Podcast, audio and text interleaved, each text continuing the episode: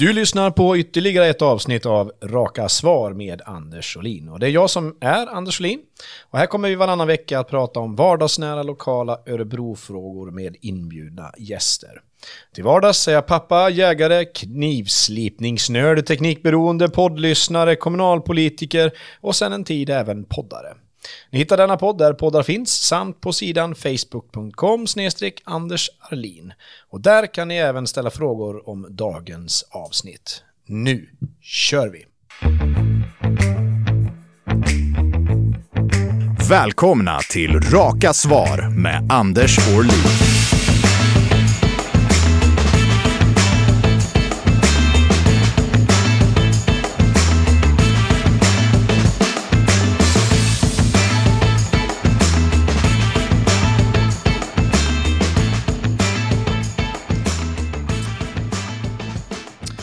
Sådär, välkomna kära lyssnare. Jag hoppas verkligen att ni har haft en väldigt fin sommar som nog tyvärr kan man säga börjar gå mot sitt slut, eller hur Rickard? Ja, men jag är glad att jag får vara här. Sista veckan har jag ägnat mig åt att eh, trycka långa sprutor i, eh, vils, eller i, i, grisarna där hemma. Eh, det är inte direkt så spännande. Ja, och det ja. gick ju inte alls till som jag trodde att det skulle göra någon idyllisk sån här men det, men det är så, vi tillbringar ju sommaren på olika sätt allihopa. Men nog om det. Eh, jag hoppas att lyssnarna har haft en fin sommar, det kan vi ju ändå säga. Och eh, då ska vi riva igång det här nu, för att det är lite speciell dag. Ehm, en speciell vecka eller speciell månad på många sätt är för att valåret börjar liksom gå upp mot upploppet alltså. Snart är det val. Och det är klart att då får podden kanske bli lite, lite mer politisk. Och då ska det finnas så spännande ämnen som man kan diskutera, som alla kan tycka det där är lite spännande.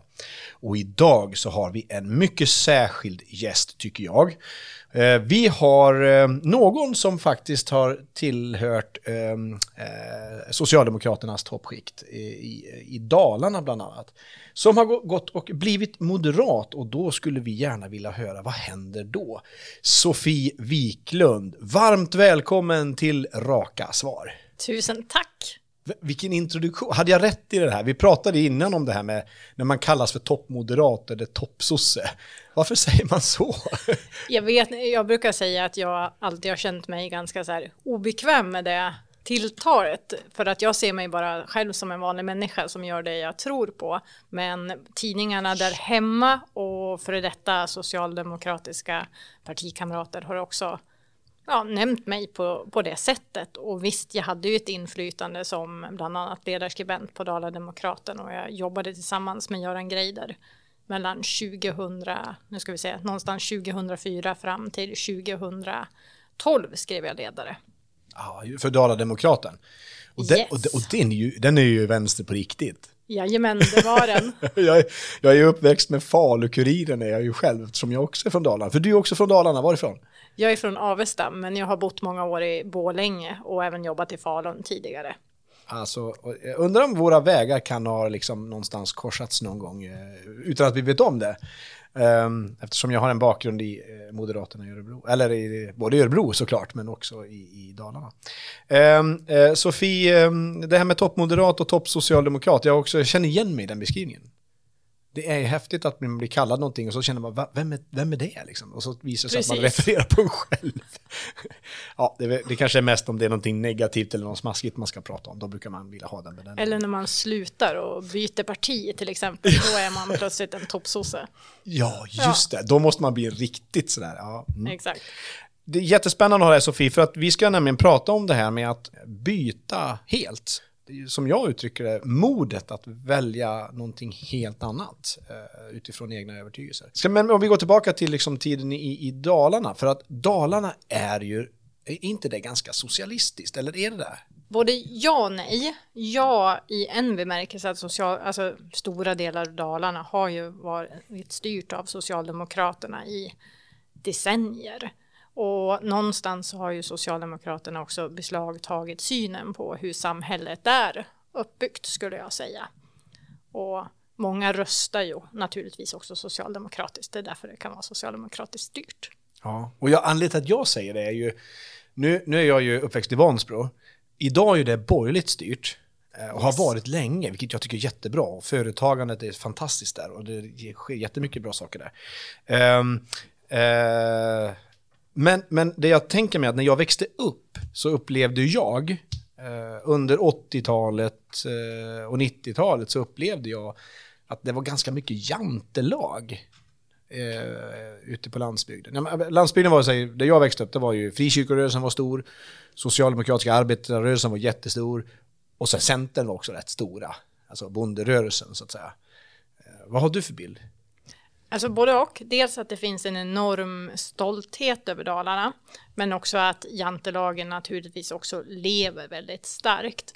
Eh, den här stoltheten skulle jag säga, den är kopplad till industrierna och bruken. Och jag jobbar både på Autocomp och Avesta med, på min pappas skiftdag.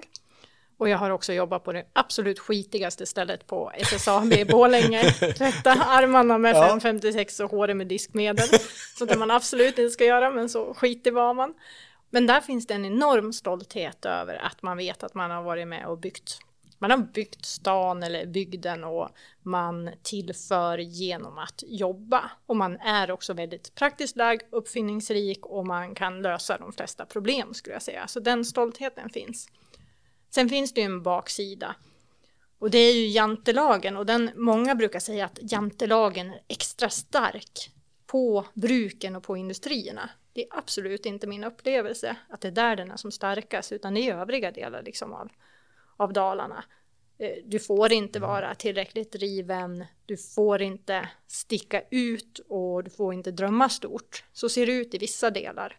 Och jag tänker att det har ju också med den här individualistiska tanken att göra. Att du, du får inte sticka ut utan du ska vara som alla andra. Det är kollektivet som är det viktigaste och kollektivismen är ju också starkt kopplad till socialdemokratin. Att alla ska vara så lika som möjligt. Jag tycker, jag känner ju så mycket igen mig i din beskrivning. Um, och, och, och, det där kan ju vara ganska tufft om man liksom är lite rebell. Jag upplevde mig själv som lite rebell i det där det var inte självklart att jag skulle bli moderat en gång i tiden, utan det var nog lite grann rebellen i mig som kände liksom att nej, men jag är ju mer individ än vad jag är kollektivistisk. Jag, mm. jag, jag, gillar liksom att, liksom att, att, att göra bra saker och ingen ska tala om för mig att, att nej, håll dig på mattan, du ska inte tro att du är någonting. Det var det värsta jag visste.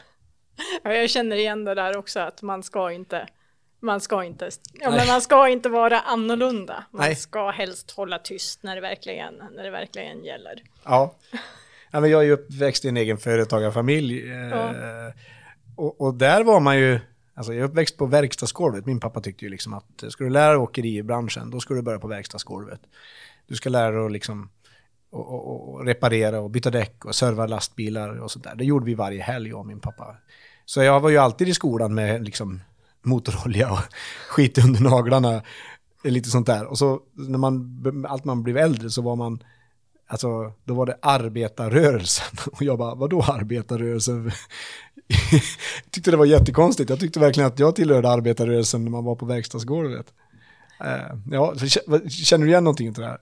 Ja, men, men det gör jag absolut. Alltså, jag är ju också, jag säger så här, jag är ju uppvuxen i ett hem med en pappa som är industriarbetare och en mamma som är undersköterska.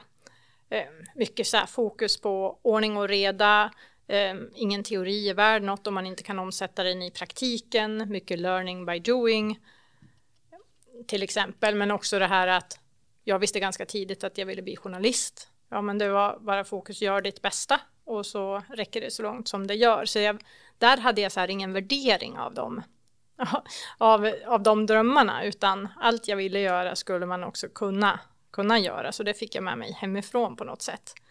Men sen så jobbar jag också med på sommaren en gång med, som jag sa, med min pappa på skiftlag och där ser man ju den här mm. stoltheten men också någonstans att facken och socialdemokratin har synen på att det här är arbetarklassen. Och att man gärna vill ställa det i konflikt till den onda arbetsgivaren eller de rika moderaterna. Så för mig, trots att jag egentligen hade individualistiska värderingar så blev det att jag engagerade mig i Socialdemokraterna för jag var också mot orättvisor. Så jag mm. var ju en av de här som du beskriver, ja. använde ordet arbetarklass och jag såg mig som arbetarklassens representant. Därför gick jag också in i socialdemokratin. Ja. Um, och jag hade säkert varit jätteförvånad där och då om du hade sagt att du hade varit moderat. Då hade jag säkert haft svårt att förstå det, för i mina ögon så borde du där och då ha varit socialdemokrat. Idag ja. kan jag ju se det här på ett annat sätt. Nej, men det, det, är så kul du säger det, men när jag växte upp så var det ju jättemånga socialdemokrater. Man, jag vill vara väldigt tydlig med att jag alltid haft en stor respekt för arbetarrörelsen. Mm. Jag har aldrig tyckt illa liksom om någon arbetarrörelse. Tvärtom så har jag haft jättestor respekt för arbetarrörelsen. Men jag kommer verkligen ihåg också hur, hur många reagerade på att jag var moderat. Jag gick ut och gick med i MUF liksom. Min mamma och min pappa var ju inte dugg politiskt engagerade överhuvudtaget. Nej, inte mina heller. Nej, du ser. Och, och, och någonstans så hamnar man där och, och jag kommer ihåg tung, tunga socialdemokrater i, eh, så att säga, i, i byn då, som kom fram till mig och bara, mm, jag trodde du var socialdemokrat.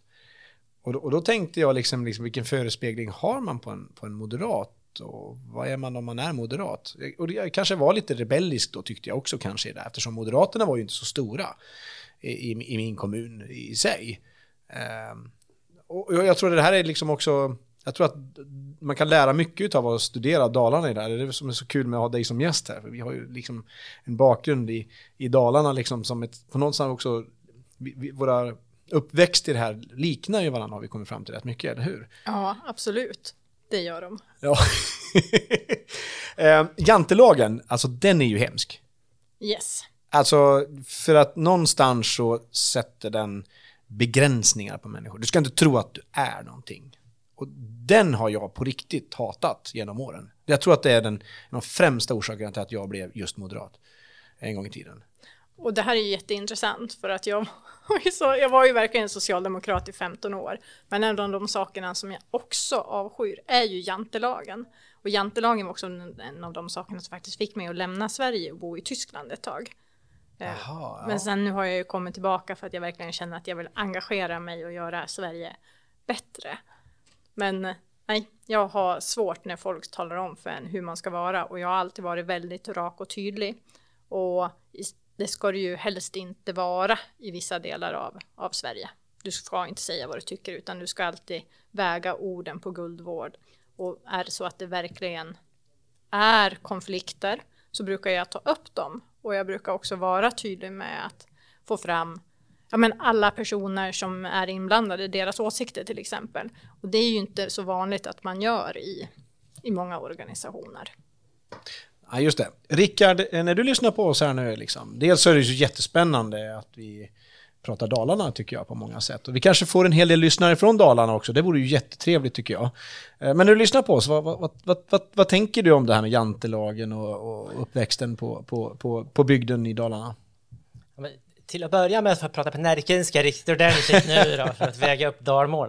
Eh, nej men alltså någonstans där så känner jag väl igen mig, men, men samtidigt så här, både, både jantelagen och mycket annat, rasism och så, ja, men det existerar ju bara under förutsättning att man accepterar det. Accepterar man inte så försvinner det till slut. Eh, och det har vi väl kanske som samhälle lite att jobba med.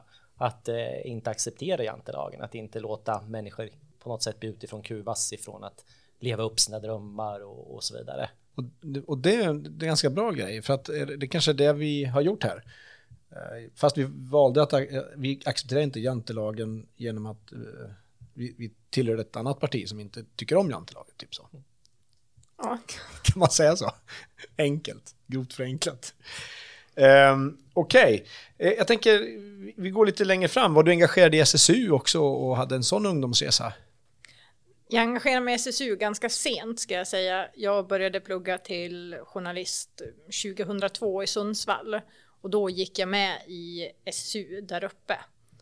Och det var också bara sånt som skedde liksom mer eller mindre automatiskt. Jag ville kanalisera mitt missnöje. Jag var emot orättvisor för att Socialdemokraternas ideologi bygger ju också på motsatsförhållande, alltså arbetsgivare, arbetstagare, stark, svag bättre, sämre egentligen. Ja, just det. Alltså, ja. så vidare. Så att det, då gick jag med i SSU och sen så efter journalistutbildningen så var jag faktiskt, eller under journalistutbildningen var jag praktikant här på Närkes Allehanda.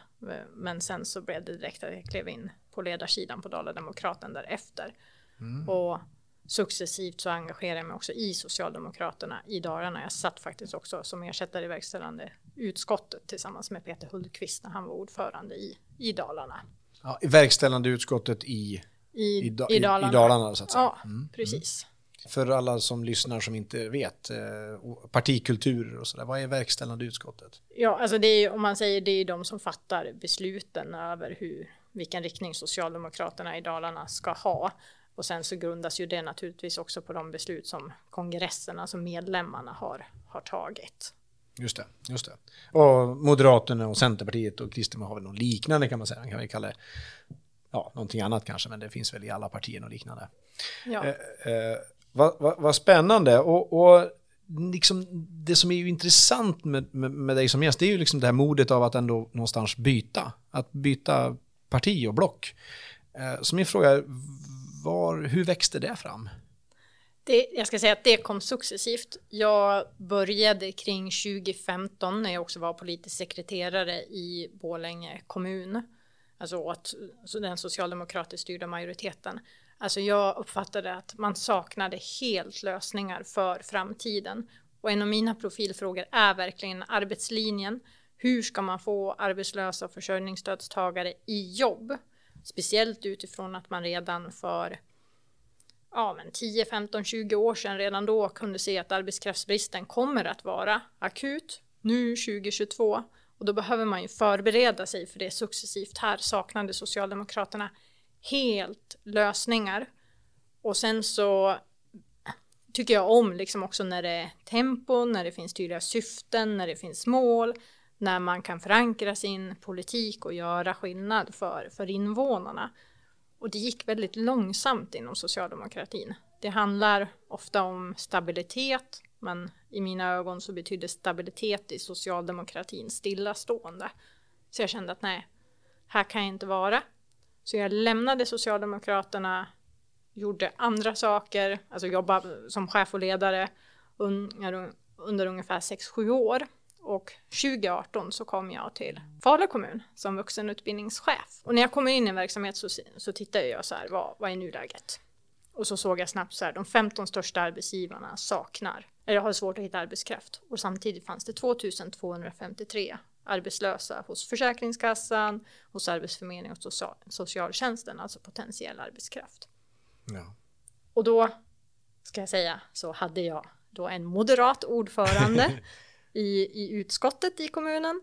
Och jag hade då också 13 privata utbildningsföretag som levererade stora delar av vår vuxenutbildning. Och då, vad var det jag alltid hade avskytt förut? Jo, moderater. Därför att de var ett parti för de rika och välbeställda och kunde ju inte ens representera vanligt folk, var min uppfattning. Och vad var det mer jag avskydde? Jo, privata utförare, för att de gjorde ju Ja, de, de gjorde ju bara det här för vinstens skull. De kunde ju inte ha något mänskligt hjärta och vilja göra saker och ting bättre för samhället utan bara för sig själva. Så där stod jag.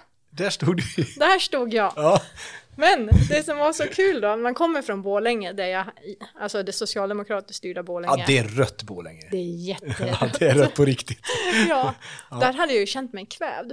Och så kommer jag till det borgerliga Falun med Centern och Moderaterna. Och så kan jag helt plötsligt andas. För det var så här, Mats Dahlberg som var den här moderaten som jag skulle jobba med. Han fattar vad jag säger. Han förstår hur verkligheten ser ut. Och det var så här, vi är överens om att det finns problem. Och han bara, gå först, gå dit ingen annan tidigare har gått. Och vi tog fram lösningar som ledde till att vi sänkte arbetslösheten i Falun 2019. Och jag slapp stånga mig blodig för att förklara hur verkligheten såg ut. Och det här tyckte jag ofta att jag hade fått gjort i socialdemokratin. För att där är man mer ideologistyrd.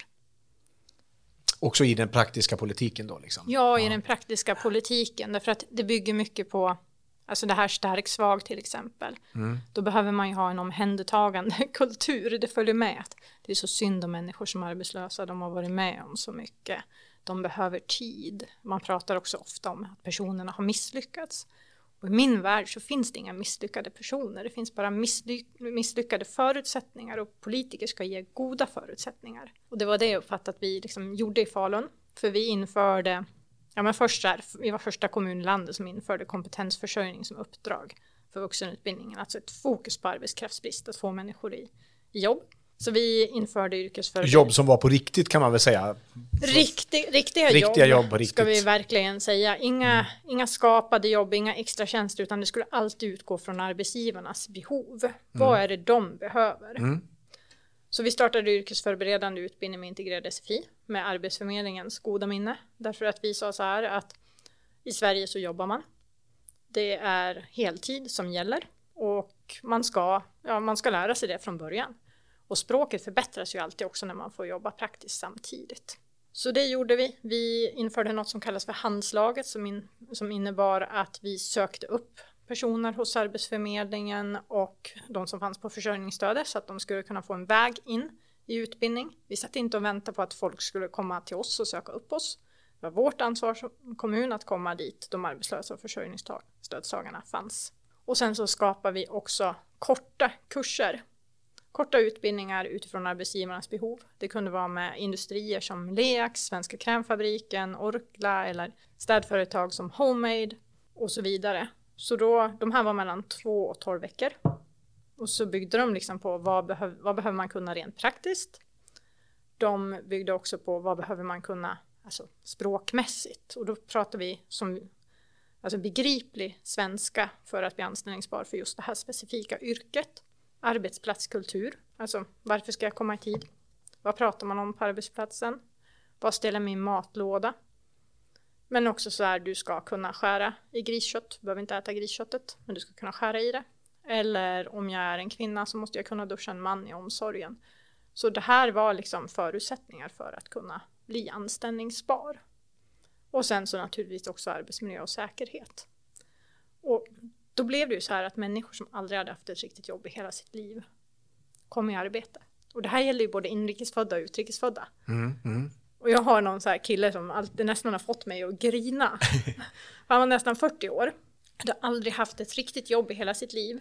Och, och sen så blir det så här, det är alltid någon som kommer när man säger det här, han har aldrig haft ett riktigt jobb i hela sitt liv. Då vet jag att det kommer några från Falu kommun och så säger de jo, jo, det har han visst haft. Men då jobbade han på någon sån här som jag kallar förlåt, men förlossasjobb. Någonting där man ska öva lite grann och sen så finns det ingen som vill ta emot dig som tillsvidareanställd. Ja, men från att ha vänt på dygnet, mått psykiskt dåligt, så, så fick han en tillsvidareanställning på Orkla. Han körde sin linje bättre än vad någon annan gjorde. Han ökade produktiviteten och han handleder andra. För då fanns det en arbetsgivare som var med hela vägen i de här utbildningarna. Det var inte bara lärare eller handläggare, utan det var en riktig arbetsgivare. Så det här är det som händer också när man ser människor som individer och inte som en, inte som en grupp. Ja, just det. Alltså, det här tycker jag är, en, det, alltså det är, så, det är väldigt inspirerande att lyssna på dig. Eh, och, och, jag kan också tycka, jag kan också tycka liksom att med tanke på hur det ser ut, att eh, varför blir det inte mer av sånt här? Jag tror att dels så är man ofta fast i att arbetslösheten är ett problem istället för arbetskraftsbristen. Och arbetslöshet innebär att då har man tid. Jag tänker vi hade ju kunskapslyft förut som Socialdemokraterna införde. Ehm, det anser jag det, då handlar det om att fylla på med kunskap för att man successivt ska kunna möta framtidens utmaningar. Nu har vi en helt annan värld. Det är liksom läget i Sverige är akut. Vi har inte råd att vänta. Då måste du vända på perspektiven. Alltså från ett omhändertagande perspektiv där det är synd om de här människorna till att verkligen se okej, okay, vad vill de? Vad kan de? Vad har de gjort förut? Om de inte vet vad de vill, hur ska vi då testa av vad det är de kan komma att tillföra för att alla är behövda. Och, och här, då får man också titta på hur kan man få fram, hur kan man få fler i arbete? Ja, men en kravställan på försörjningsstöd till exempel är ju jätteviktig. Därför att det är inte så många tror så här, det är hårda tag, nu ska vi sätta dit dem som inte jobbar. Utan det här handlar ju om, visst, de som fuskar, de försvinner i ett sådant system och det är bra. Men det handlar framför allt om att vi ser människor. Och då behöver man också se vilka är de först och sen behöver man göra insatserna. I, en sån här, I den gamla världen, då gjorde man ju massor med insatser i kommunerna först eller hos Arbetsförmedlingen. Och så tryckte man in människor i dem. Och då behandlades man ju som en grupp och vad var arbetsgivarna i den här processen? Ja, men ingenstans. Arbetsgivarna måste alltid vara med mm. för att det ska kunna leda framåt. Någon form av matchning som man brukar kalla det. Ja, ja, ja. precis. Fast det är arbetsgivaren som är den aktiva parten. Ja. Och, och, det här var ju då eh, startskottet också till att du valde att någonstans få liksom, känslan av att jag behöver, vill byta politisk inriktning. Ja, det var verkligen så. Jag kommer ihåg, alltså det här, jag ska säga att det var fortfarande så här, jag sa att min hjärna är moderat, men mitt hjärta det är minsann socialdemokratiskt. Fast jag så tydligt såg här att det jag bedrev var egentligen en moderat politik. Ja. Ehm, och den moderata politiken, den förenade, alltså den, vi gjorde det som var bäst för arbetsgivare, det som var bäst för, ja men för de arbetslösa eller det som, vi, som Socialdemokraterna vill liksom säga är den vanliga människan. Men vi gjorde det som var bäst för hela samhället. Så det, så det hade jag med mig, men fortfarande var det något som liksom, så här, ja det var något som sa mitt hjärta är socialdemokratiskt. Men så hände det också en sak här i Falun, för det var så att de här privata bolagen som jag då hade avskytt, Ja, just det. Tidigare då. tidigare. Ja. Eh, här såg jag nyttan med dem. För vi hade ju också 23 yrkesutbildningar tack vare att vi hade privata bolag i ett auktorisationssystem. Det innebar egentligen att alla bolag, eller ideella föreningar, eh, fick etablera sig på en marknad i Falun. De konkurrerade med varandra om eleverna och eleverna sökte. Men de hade samma peng. Alltså, och sen berodde det naturligtvis, de hade samma peng för samma typ av utbildning ska sägas. Och sen så kontrollerade och följde vi upp det här som kommun, att de levererade rätt kvalitet. Um, ett gediget uppföljningssystem skulle jag säga, som där vi var in varje, typ så här, kunde vara allt från varje vecka till en gång i månaden, beroende på vad det var för typ av utbildning. Men jag såg att tack vare det här så kunde vi ha det här enorma yrkesutbildningsutbudet. Vi kunde göra mer utbildning än vad man kunde göra för samma pengar i den kommunala re regin. De var mycket mer flexibla och på tårna när det gällde att jobba mot arbetsgivarnas behov. Yrkeslärarna var också verkligen på tå för att göra den här stora skillnaden, den här stora förändringen som vi gjorde i Falun. Så här såg jag verkligen att ja, men, privata bolag är en förutsättning för att vi ska klara välfärden framöver. Utan det, det som det går tillbaka på det är hur väl kommunen sköter sin kontroll och uppföljning. Men det, det de, de, de var inte så elaka alltså. Nej, de var inte det. De, jag hade de här rektorerna i min ledningsgrupp och de var ju liksom jätteduktiga personer med en oerhörd lyhördhet som ville göra skillnad för Faluborna. Det handlade inte om att gynna sig själv. Så det var ju också en så här väldigt tydlig och intressant upptäckt. Ja. Men sen så hade jag också en egen regi. Alltså som var kommunalt styrd. Den kostade väldigt mycket pengar. Och för att då göra ännu större skillnad för Faluborna och vad heter det ja men Faluborna så ville vi växla upp det här och också se till att den faktiskt blev auktoriserad, det vill säga att privata bolag skulle få utföra den grundläggande vuxenutbildningen istället för kommunen. Och då hade det hänt lite saker i Falun så att det blev ett omval för att man hade tappat bort röster med posten. Just det. Ja, Just det, precis. så var det ju. Så det innebär att man lottade i vårt utskott så att oppositionen, det vill säga Socialdemokraterna, fick majoritet. Och då vägrade de att den här grundläggande vuxenutbildningen skulle privatiseras. Och då blev det en diskussion i, i utskottet. Och det det landade ner på det var att Socialdemokraterna rent ut sa att de ville bara ha kvar den av ideologiska skäl. Det var billigare och vi skulle kunna ha fått fler utbildningsplatser om vi hade privatiserat. Och vi hade alltså kunnat generera större nytta för Faluborna och fått fler ut i jobb Och egen försörjning liksom sådär. Ja. och egen försörjning. Men Socialdemokraterna sa nej. Den dagen gick jag ur partiet, för jag hade stått kvar länge. Så den, då sa jag, där, där är min gräns nådd. Och då har jag ju själv varit en sån som liksom hållit kvar förut i de här frågorna om att blåhålla välfärden alltså, Ja. i, till den egna regin. Ja. Men så att jag brukar säga att mitt sidbyte, det handlar ju inte om att jag bytt åsikt, utan det handlar om att jag genom praktisk erfarenhet kommer till insikt om vad det är för politik som fungerar bäst i verkligheten. Men vad spännande, för det måste ju ändå vara modigt. Eh, för det är ju vanligt kanske att ja, en, en, en eh, liberal blir moderat eller vice versa eller kristdemokrat eller sånt där. Att man- Att man inom liksom borgerligheten kanske flyttar, eh, byter liksom partimedlemskap eller inom sossarna kanske man går till Vänsterpartiet eller Miljöpartiet eller sånt där. Men att man byter från liksom till den forna bittra fienden så här, som du har gjort här, liksom att eh, det, det krävs ju rätt mycket mod, tänker jag. Ja, det gör det och det var ju inte en enkel process att göra bytet för att fortfarande efter att jag skrev ut min parti, jag gick ju inte med i Moderaterna utan det dröjde ju några år till. Ja. Eh, och jag ska säga att det senaste året har jag bott i Tyskland.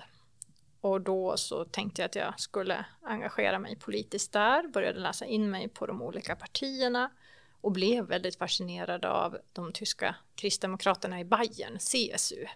Ja, Dels okej. för att Markus Söder som är deras partiledare var expert på att alltid skjuta fram positionerna lite mer och han hördes, han tog plats. Men också för att CSU när de var som starkast lyckades förena människor med olika bakgrunder. Alltså det kan vara restaurangarbetare, industriarbetare, storföretagare. Så man förenade dem i en sorts bayerisk stolthet. Och det fanns ett rikt fritidsutbud, eh, rikt näringsliv. Ja visst, de hade problem med arbetskraftsbristen där också. Men och det var tryggt. Alltså så här, jag behövde aldrig fundera över var jag skulle parkera bilen i München. Jag kunde röra mig fritt sent på kvällen. I Lindau där jag också har bott så skulle, någon, skulle man ta plånboken åt varandra om man tappade den. Det enda man stal där var cyklar. Men Ja, okej. det är en annan femma. Men liksom, det, var, det var tryggt. Och så började jag tänka, så här skulle vi ha i Sverige också, ett samlingsparti. Och så hör man här, någon egen röst i bakhuvudet som säger, men ditt pucko, det är klart, det finns ju redan ett samlingsparti, det är ju Moderaterna. Bara, men, men fortfarande så var det så här, alltså jag såg ju också på håll ska jag säga, mer och mer så här, hur Sverige förändrades till, till det sämre, man får ett annat perspektiv när man är borta i Tyskland. Så var jag, nej, okej. Så där kom insikten att jag aldrig någonsin hade betraktat Moderaterna ur neutrala ögon, utan bara genom socialdemokratiska ögon. Och, efter, mm, och eftersom jag då också jobbar många år som chef och ledare och sagt åt andra att de ska ställa sig i någon annans perspektiv för att kunna betrakta verkligheten på ett annat sätt. Ja, då får jag ju ta det ansvaret att leva som jag lär även i den fråga som jag tycker var allra svårast för mig själv. Så jag läste igenom, dels läste jag igenom sossarnas partiprogram för jag trodde ju fortfarande att hjärta var socialdemokratiskt. Och det enda jag kände var att nej men vad är det här? Det här är liksom en lunta med, som tillhör det förflutna. Det var rätt då men inte nu.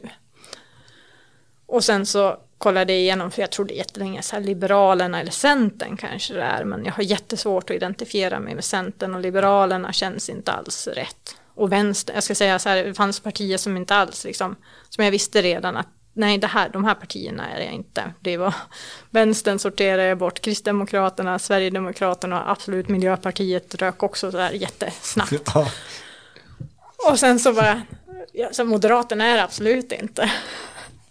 Och sen så, nej men det är Moderaterna. Då klickade det, för jag kunde sätta check på i princip allt i partiprogrammet. Och jag visste, ja men det här är det.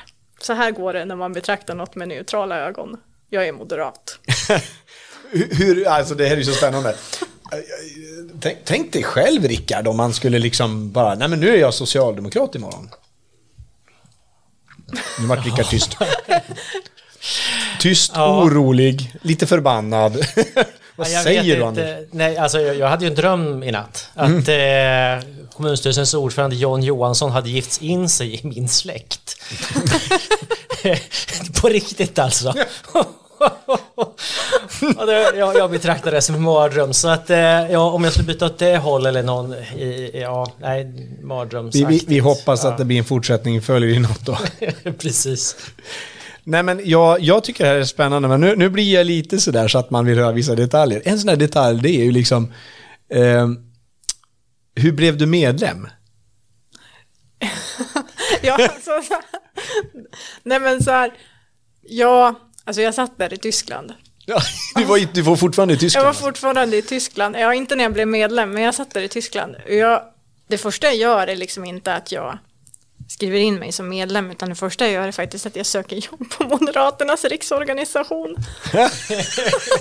Under valet. Alltså här börjar vi ju direkt. Vi, vi, vi går ju inte liksom och så här, nej. Längst ner, utan nu kör vi direkt rakt upp. Gud, vad coolt, säger jag. Ja, men jag kände så starkt, för att min drivkraft alltid varit att ge och Ja. göra samhället till det bättre. Och så tänkte jag, vi står inför ett ödesval, jag måste vara med och, och bidra. Så när det här, den här ansökan kommer då till Martin Borg som är kommunikationschef på Moderaterna, så han har berättat det här. Då trillade han av stolen säkert. Ja, för han har ju då läst mig på Dala-Demokraten också och beskriver det som att det är att ha salt i kaffe. Han har ju bott i Dalarna. Ja, just det. Han är, han är, just det, han är Dalmas också. Ja, ja, ja. Ja, så han bara, är det här på riktigt eller är det någon som, är det liksom infiltration? Så han drar iväg det här till Gunnar Strömmer, partisekreteraren som får läsa det. Och sen bara, nej då, det här är äkta, det här är på riktigt, kommer de överens om. Och då kallar de in mig på intervju. Och så på den vägen är det. Häpnadsväckande. Så då skriver jag också in mig i partiet i samband med, med det här då. Ja. Det är ytterst få, skulle jag tro, som blir medlem i ett parti på just det sättet. Snacka om att bli medlem med buller och bång. Ja, det kan man säga. Men jag funkar ju också så när jag, då har jag haft min process. Det var den längsta process jag haft i mitt liv. Den tog 6-7 år att fatta ett beslut. Men det är bra. Eh, Martin och Gunnar är också väldigt trevliga personer, vill jag säga. Är- Jag har träffat dem många, eller hur? De är ju väldigt...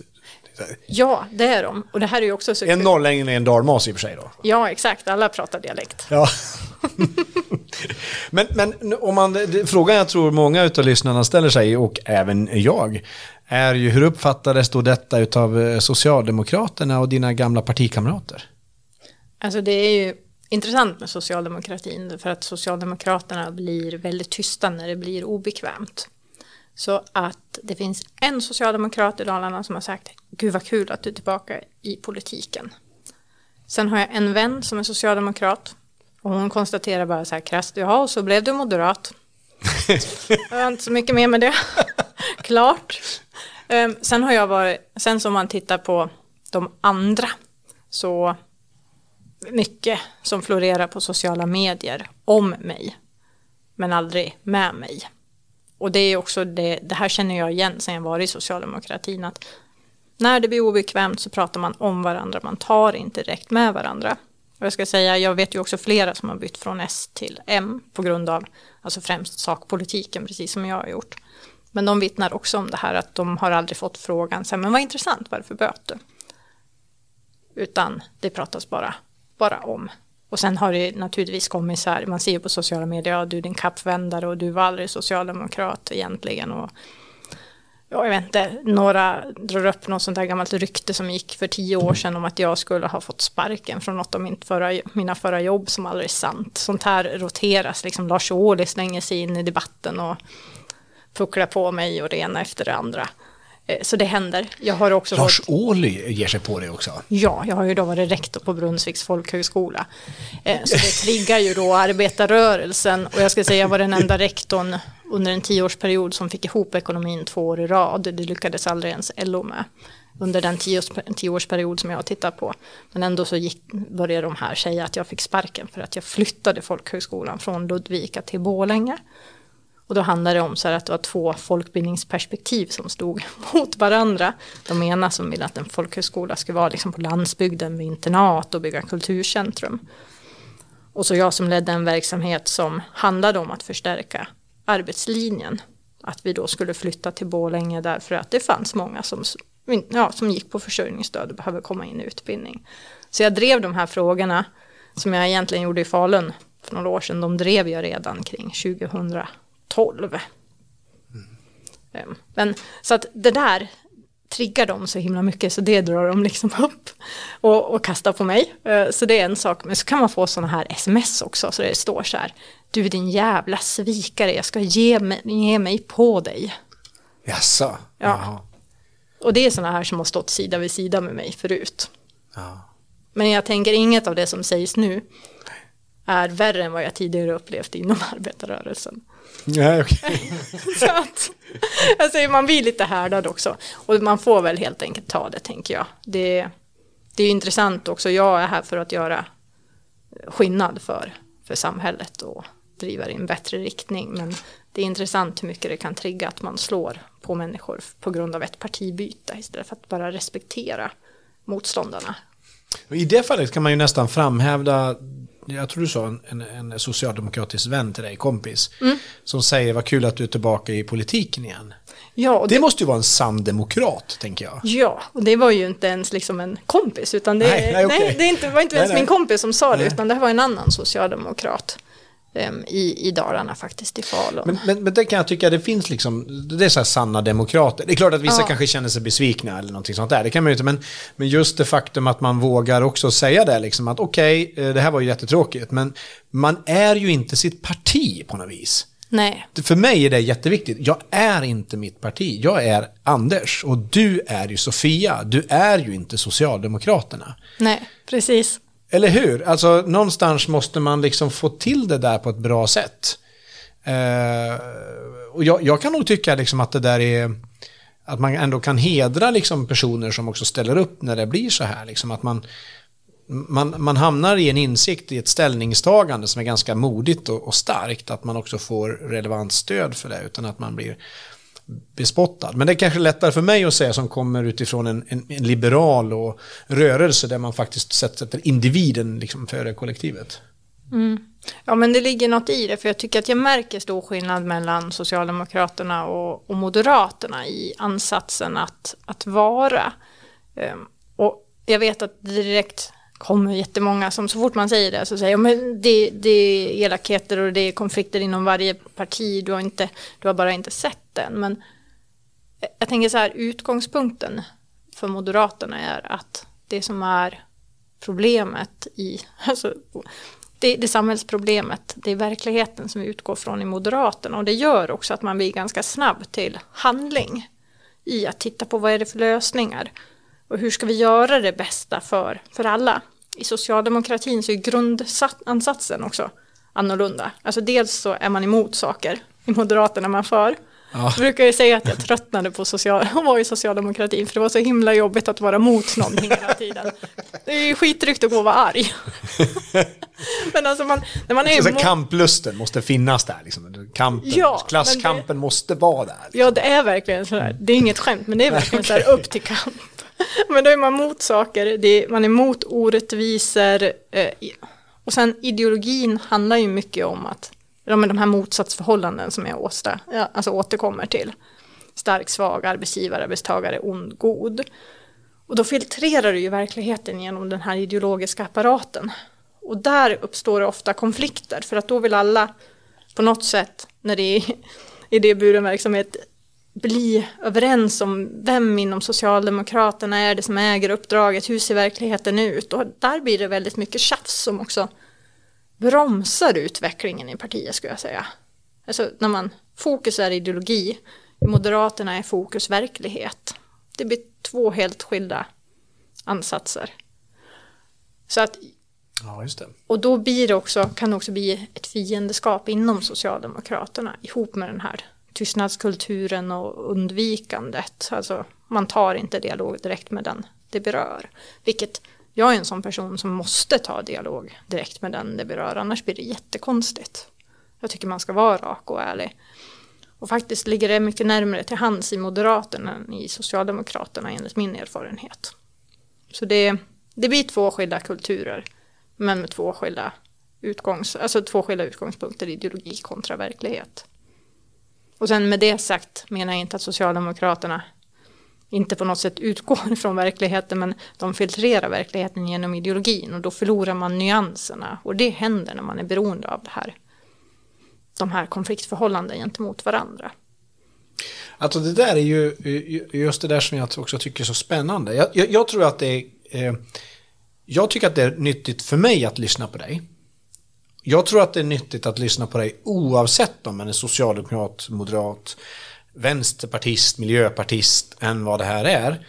För, för, för ditt budskap, som jag eh, upplever det, det är ju just det där liksom att, men våga också utmana dina egna föreställningar om andra mm, vad gäller politik. Ja, Att se, ut- som du, du tycker det som att se politik utifrån neutrala ögon. Det kan vara så att du landar precis där du är. Men tänk om du landar någon annanstans. Ja, alltså det, den, och det tycker jag att man ska få vara öppen med och liksom också inför sig själv men också inför andra och att man då får frågan så här, eller feedbacken var, var intressant. Eh, hur tänker du nu? Så att det kan bli en konkret diskussion om det. För, för du har ju sagt, jag har läst om dig, då skriver du så här, liksom typ låna ut din röst. Ja. Om du nu landar i att du har traditionellt du har röstat på ett parti i alla tider och sen tittar du med neutrala ögon, lite grann det här som du har gett lite verktyg i, i, i, i samtalet här, och så landar du någon annanstans. Kan det vara värt att prova? Ja, alltså självklart. Och särskilt om man också är trött på hur verkligheten ser ut. Alltså om man vill se en förändring och man tycker att läget är akut. Då måste vi också agera annorlunda för att få det annorlunda. Och då tycker jag också att man ska rösta annorlunda för att se en förändring. Och det här är ett budskap som du har även lokalt, alltså typ i kommunerna här i Örebro eller, eller i Dalarna för den delen. Eh, eh, alltså att, att, att man kan våga rösta på något annorlunda. Och så får man då gå i fyra år och så, nu har jag röstat på ett helt annat parti. Då kanske man följer det partiet också på ett, på ett annat sätt. Liksom, lite, lite mer så här, får ett större intresse för ett annat parti. Att man följer det lite mer. Nu har jag lagt min röst hit. Sköter de det som jag tänker att de ska sköta? Ja, precis. Och, och nu känner ju en hel del till att jag jobbar också med ett projekt på Moderaternas riksorganisation under valet som vi kallar just för låna ut din röst. Och, Aha, och vad, vad, vad betyder det då? Ja, alltså det betyder ju, alltså i praktiken så är det så att jag hjälper olika kommuner med att ja, men sprida olika budskap kring vad vi moderater står för. Men i grunden så handlar det här om att vi också tittar på, vi, vet, vi tittar på kommuner där vi vet att det finns många potentiella socialdemokratiska sidbyter, alltså sådana som står och väger mellan oss moderater och Socialdemokraterna. Just det. Och det rör sig totalt om ett par hundratusen väljare. Och de här kan ju avgöra valet. Men just låna ut din röst, vad innebär det? Det kan man, och det här vet jag många socialdemokrater, alltså aktiva socialdemokrater, inte sådana som röstar på S, som retar sig på, för de, de är så här, Moderaterna vill att vi ska byta ideologi. Nej, nej. Det är ju inte det det handlar om, utan det här handlar om att vi känner människor väldigt väl, skulle jag säga. Vi, vi hör ju folk som säger att men, utvecklingen i Sverige går utför. Och det vet vi att svensken generellt tycker. Att vi behöver få ordning på Sverige. Och fortfarande så är det ju jättemånga, som, precis som i den situationen som jag själv var i, i en gång i tiden, att man tycker att man tycker helt enkelt att den som jobbar och sköter sig till exempel, den straffas därför att Socialdemokraterna har höjt 46 skatter. Det är dyrare att äga en bil, det är dyrare att tanka bilen. Det är andra skatter som har höjts som gör att priset blir dyrare, till exempel på el. Mm.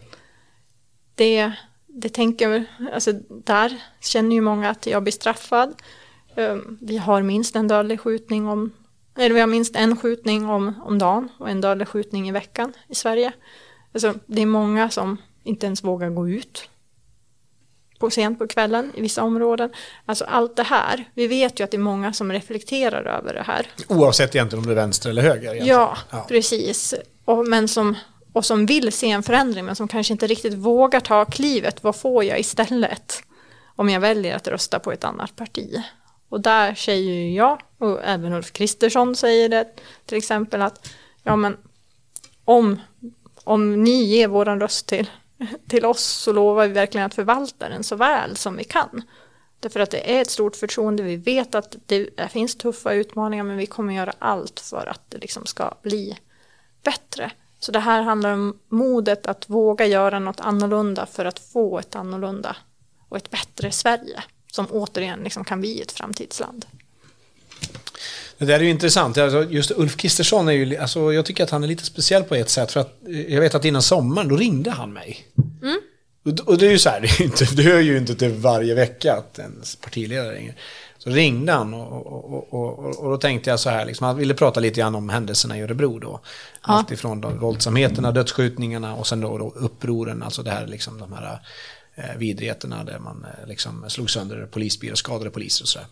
Och då tänkte jag, ja men han ville väl ringa och bara checka av läget eh, några sekunder och säga som det var. Men inte då, han, han ställde jättemånga frågor till mig. Så jag fick verkligen ha tungan rätt i munnen och tänkte så här, ja det här gäller att vara på tå liksom. Och, så här, och han ville fråga vad kan man göra åt det och hur ser du på det här? Och, och jag tror ju att det där eh, samtalet är rätt så viktigt. Det samtalet, nu var det mellan en partiledare och mig då, men det samtalet, vad gör vi åt det här? Mm.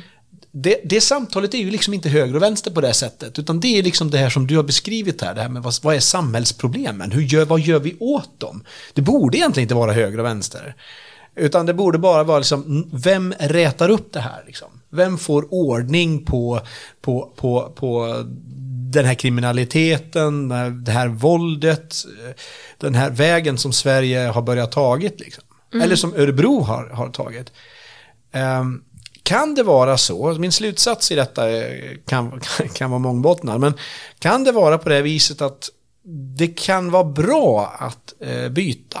Alltså att för, för de här väljarna som befinner sig där i mitten, men vad har vi att förlora? Vi vet ju vad vi har fått. Kan vi testa något annat liksom? Alltså enkelt uttryckt. Ja, men det tänker jag, det tänker jag också.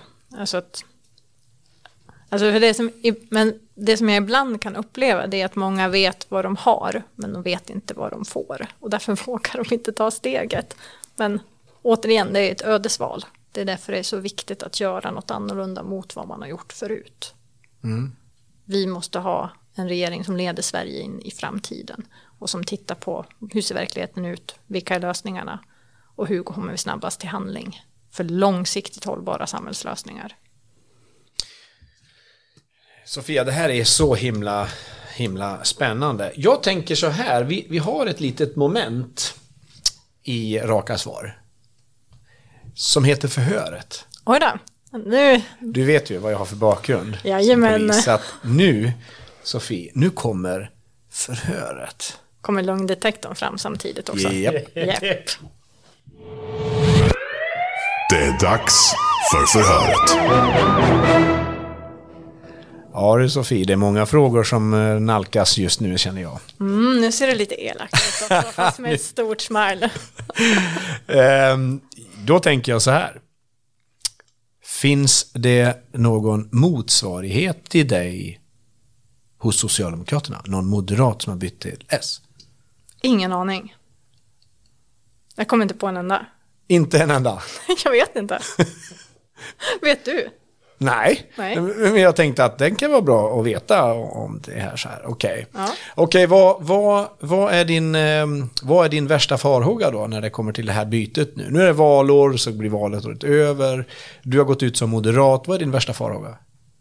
Jag har ingen värsta farhåga. Utan jag är mer så här, nu är jag här och nu kör vi så att det ryker. Ja, det ser man ja. ja. Mm. Och, och, och man vänder på det också till en annan grej då. Ehm, vad, ehm, när du är ute på gatorna i, i Dalarna, eh, känner folk igen dig där du bor? Nej, mer i Borlänge skulle jag säga än i Avesta där jag bor eftersom jag också har verkat i Borlänge under, en, under många år. Så att, men nu så kan det väl hända att en del känner igen mig för att Moderaterna har en lokal inne i Avesta, alltså gamla Handelsbanken, den ligger mitt så här på, på gågatan och där sitter det stora affischer på oss som är aktiva moderater och på mig står det så här, gör som jag, byt parti. Det, det blir inte så diskret och stan är inte så stor i Avesta. Så Nej, nu antar jag att om folk har sett den och så går jag på stan så känner de igen mig. Vad har du för, för förebild? Den där är jätteintressant för att jag är en person som inte har några förebilder. Jag kan inspireras av andra men jag tror nästan att jag, jag saknar också den här som andra gör när det kommer till exempel en partiledare eller en statsminister att folk blir lite starstruck. Så här, wow, det kommer den. Och jag är så här, det där är en människa. Den har sina för och nackdelar och den har sina styrkor och brister. Och sen så ser jag, okej, men vad, vad är bra och vad är inte så bra? Och sen, så jag är lite tråkig så här, jag har ingen förebild. Jag kan inspireras av olika människor.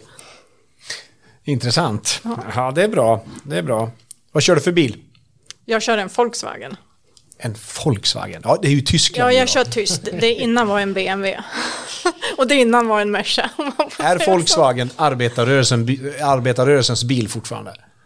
Det har väl aldrig varit arbetarrörelsens bil? Ja, men det ägs väl utav fackförbunden? Ja, ja, ja, du menar så. Jag Ja. tänkte så här, vad kör, vad kör folk mest? Ja. Men jag måste bara berätta en jätterolig sak om det där.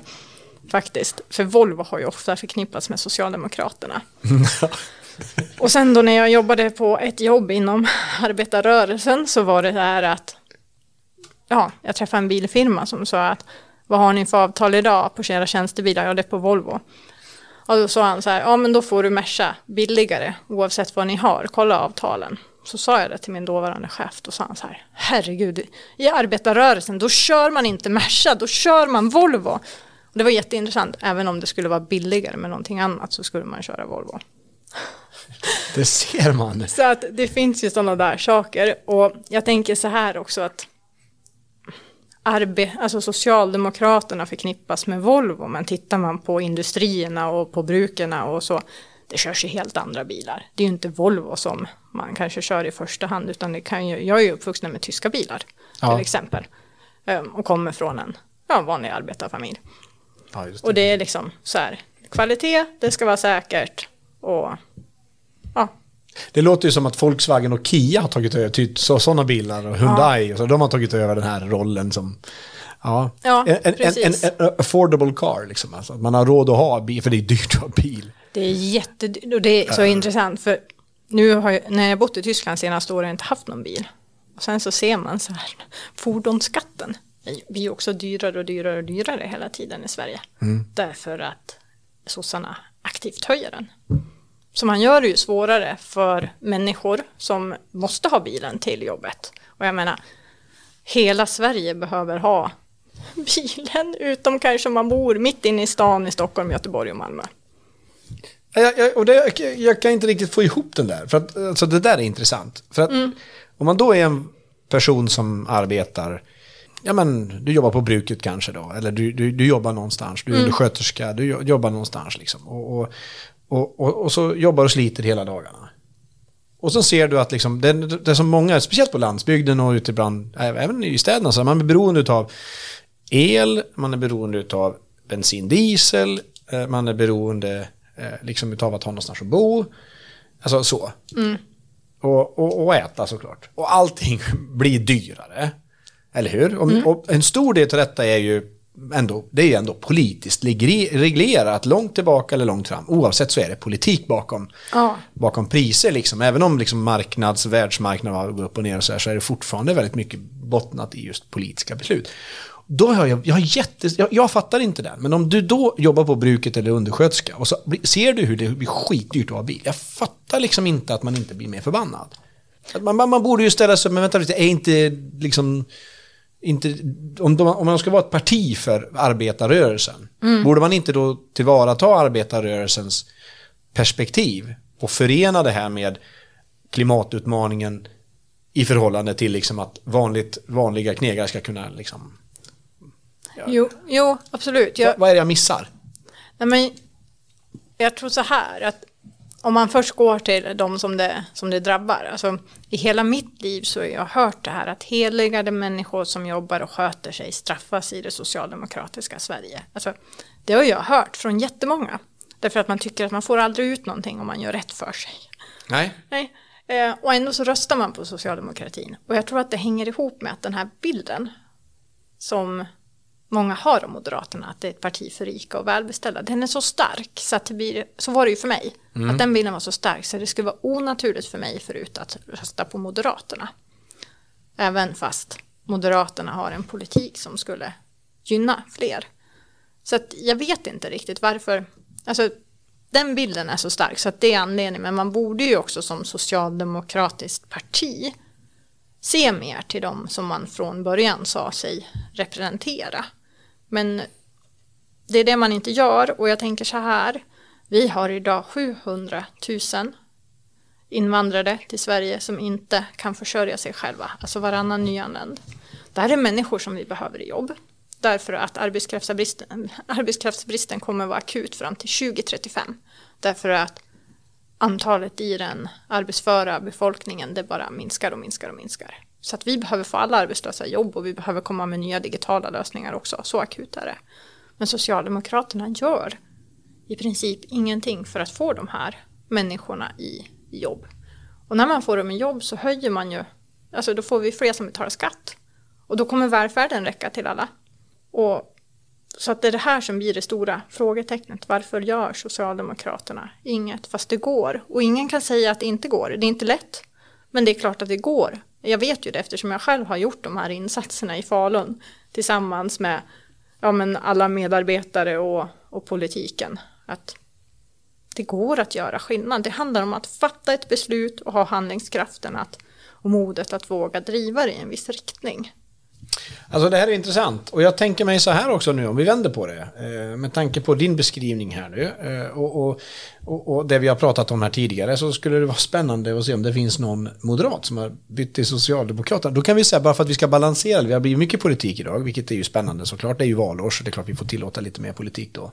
Men, men det hade varit spännande att bjuda in någon till podden som har gått en annan väg. Absolut. Som kanske har varit ett, ett borgerligt parti och gått till, till vänster. Det hade faktiskt varit lite spännande faktiskt.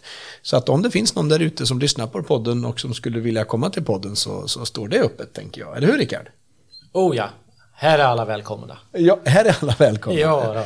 Men det är också väldigt spännande att få lyssna på dig, Sofie. Ehm, Jag ska säga att jag, jag har fått en hel del eftertänksamhet med mig eh, från dig.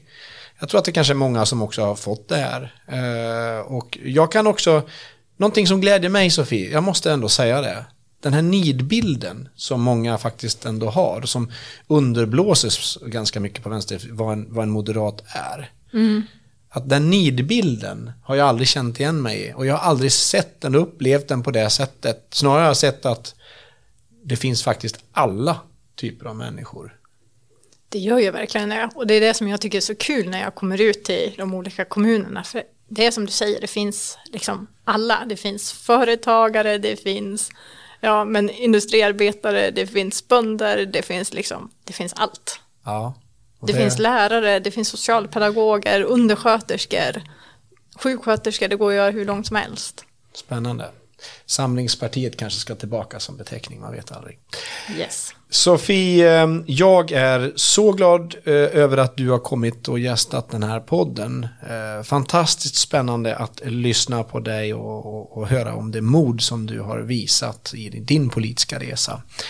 Så därmed så vill jag tacka så mycket Sofia för att du kom hit och eh, tack Rickard för din sidekick. Eh, Många, du, du har en hel del spännande saker du kan eh, liksom sticka in i det här tycker jag. Har du något sista att säga? Vad tycker du om det här samtalet? Oj, eh, det är nu jag ska säga något smart. Ja, det är nu du ska Ja, säga men något det, smart. det, det jag på något sätt ser framför mig är ju liksom den här smarta S-kvinnan som, som liksom eh, ändå är samma person eh, med samma ideal, med samma värderingar och samma frustration som på något sätt med tiden kommit fram till att den här gamla socialdemokratipolitiken den var skapad för en gammal tid och att vi är i en annan tid där vi behöver andra lösningar och därför bytte.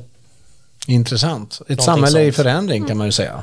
Alltså det, det är det vi gör. Vi, vi, vi byter rätt mycket. Vi, vi släpper taget och flyttar ut på landet och, och så vidare. Det är kanske dags för många att fundera. Tack. Du har lyssnat på eh, Raka Svar med Anders Orlin. Eh, jag hoppas att du har haft ett, eh, ett trevligt lyssnande. Och jag hoppas också att du kommer tillbaka. Vi kommer att släppa fler avsnitt och med spännande gäster, spännande samtalsämnen. Och vill ni kommentera någonting kring den här podden så är man välkommen att eh, gå in på hemsidan facebook.com snedstreck Anders Orlin och där kan det alltså då ställa frågor om dagens avsnitt. Tack så mycket för att just du lyssnade.